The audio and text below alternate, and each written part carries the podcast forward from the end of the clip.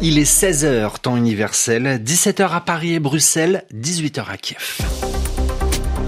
Le journal. Le journal. En français facile. Adrien Delgrange. Bonjour à toutes et à tous et ravi de vous retrouver. Bonjour Stéphane Duguet. Bonjour Adrien, bonjour à tous. Nous sommes le lundi 20 février. Et au sommaire de cette édition, c'était un secret bien gardé. Joe Biden en Ukraine ce matin. Le président américain a reçu, euh, a été reçu à Kiev par le président ukrainien. Retour sur l'enjeu de cette visite dans un instant avec Juliette Gerbrand. Dans ce journal également, des Iraniens manifestent dans les rues de Bruxelles. Témoignage à suivre. Un cyclone, des vents très forts s'apprête à frapper l'île Maurice. Et puis enfin le procès d'une star marocaine de la musique accusée de viol s'est ouvert ce matin à Paris. Voilà pour les titres, soyez les bienvenus.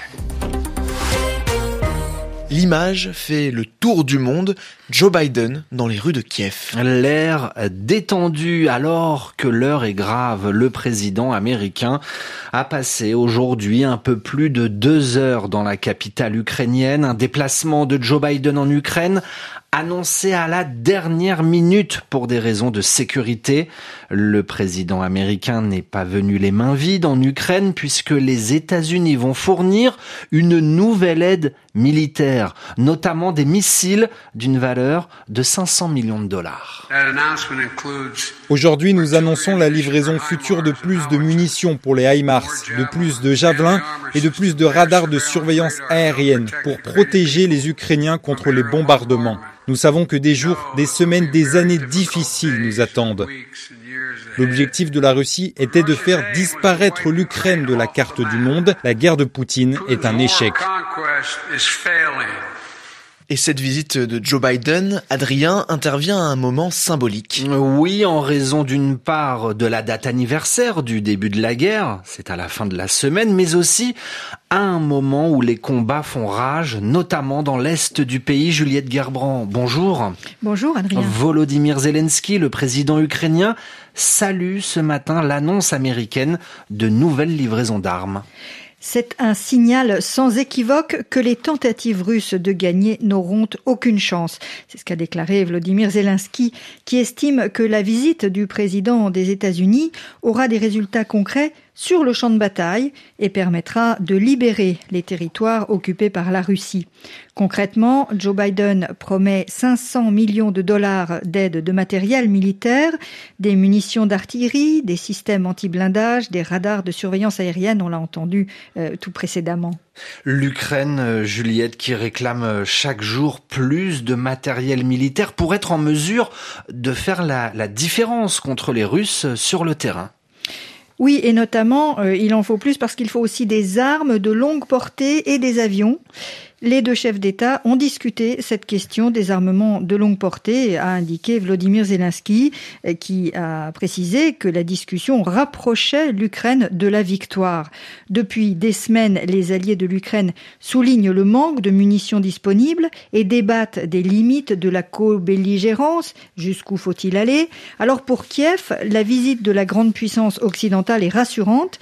J'ai pensé qu'il était essentiel qu'il n'y ait aucun doute sur le soutien des États-Unis à l'Ukraine, a d'ailleurs tenu à préciser le président Joe Biden. Juliette Gerbrand dans le journal en français facile. Enfin, l'aide militaire à l'Ukraine ne vient pas que des États-Unis. Le même jour, aujourd'hui, le Japon annonce offrir à l'Ukraine une nouvelle aide financière de 5,5 milliards de dollars, annonce du Premier ministre japonais Fumio Kishida. Le journal en français facile. Des milliers d'Iraniens ont manifesté aujourd'hui dans les rues de Bruxelles. Des Iraniens parfois euh, venus de très loin. Ils ont décidé de se retrouver en effet aujourd'hui dans les rues de la capitale belge.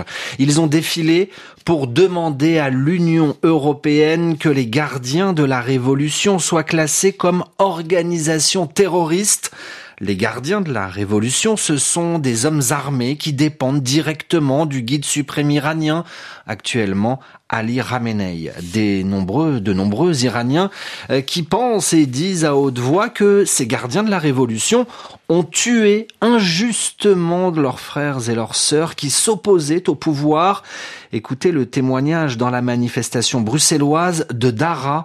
C'est une Iranienne qui vit en Belgique.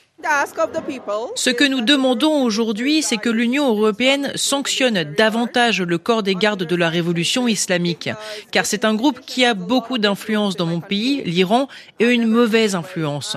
Avec des sanctions, ils auraient peut-être moins facilement accès aux équipements, aux armes et à l'argent qui leur permettent de continuer de s'opposer au soulèvement du peuple. Je suis très fier que mon peuple se soit rassemblé ici aujourd'hui. Ce n'est pas facile, beaucoup viennent de différentes villes. Des amis qui se sont réveillés à 2 heures du matin pour pouvoir venir. Et l'un des slogans que l'on chante ici aujourd'hui, c'est que même si nous sommes loin de l'Iran, nous soutenons les Iraniens au pays. Des propos euh, recueillis dans la manifestation euh, bruxelloise aujourd'hui euh, par Laure Broulard. L'Union européenne qui a par ailleurs ajouté aujourd'hui deux ministres iraniens et 30 autres personnes sur la liste noire des responsables sanctionnés pour la répression des manifestations en Iran. Ils ne peuvent donc plus venir en Europe, ces deux ministres et ces 30 autres personnes, et leur compte bancaire, s'ils en ont un en Europe, est bloqué. Enfin, crise politique et sociale en Iran, crise également économique. Pendant ce temps-là, le rial iranien est au plus bas. La monnaie iranienne s'échange contre 1 dollar face à 500 000 rials. Adrien, dans l'océan Indien, les habitants de l'île Maurice se protègent. Ils se protègent d'un fort coup de vent euh, prévu dans les euh, prochaines heures. L'île Maurice euh, est placée en alerte à l'approche d'un cyclone, un cyclone baptisé Freddy. Conséquence, école, commerces et aéroports fermés sur euh, l'île Maurice jusqu'à nouvel ordre. Dans l'actualité judiciaire, il est très connu au Maroc et dans les pays arabes. Le procès du chanteur Saad Lamjared s'est ouvert ce matin à Paris. La star marocaine est accusée de viol par une jeune française de 20 ans. Les faits remontent à octobre 2016. L'agression sexuelle se serait passée dans la chambre d'hôtel de Saad Lamjared. Il était en France à ce moment-là euh, pour euh, un concert. Le chanteur, âgé aujourd'hui de 37 ans, risque 20 ans de prison. Euh, ce matin, à l'ouverture de son procès, les juges l'ont interrogé sur son parcours de vie. Pour RFI, Marine de la Moissonnière suit le procès. Saad Lamjared passe de l'arabe à l'anglais au milieu d'une phrase, mais glisse régulièrement des Madame la Présidente en français, chemise blanche, gilet et pantalon noir. Il décrit poliment son enfance heureuse au Maroc entre une mère comédienne qu'il fait rire tout le temps et un père chanteur ouvert d'esprit. À 16 ans, Saad Lamjared part vivre aux États-Unis pour poursuivre son rêve, devenir lui aussi un artiste.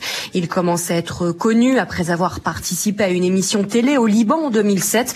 Depuis, il se sert de sa célébrité pour transmettre des messages positifs, dit-il, et notamment le respect des femmes. Invité à préciser sa pensée, il parle de la beauté de la femme arabe, son élégance, son intelligence et son aspect complémentaire de l'homme. Saad Lamjaret s'exprime toujours calmement, parfois avec un petit sourire. Son visage se ferme cependant quand la cour évoque une autre affaire de viol dans laquelle il a été impliqué aux États-Unis, affaire qui s'est conclue par un arrangement financier. Saad Lamjared refuse d'en parler. Derrière lui. La femme qui l'accuse aujourd'hui, Laura, l'écoute sans le regarder, les yeux rougis. La jeune femme a fondu en larmes plusieurs fois ce matin. Marine de la Moissonnière au palais de justice de Paris, le procès de Saad Lamjared accusé de viol est prévu jusqu'à vendredi prochain. Et un dernier mot d'une ambition politique en France. Si un jour je dois incarner ça, eh bien je le ferai. Il parle d'être président de la République. Je viens de vous citer le, le député de la France insoumise, François Ruffin.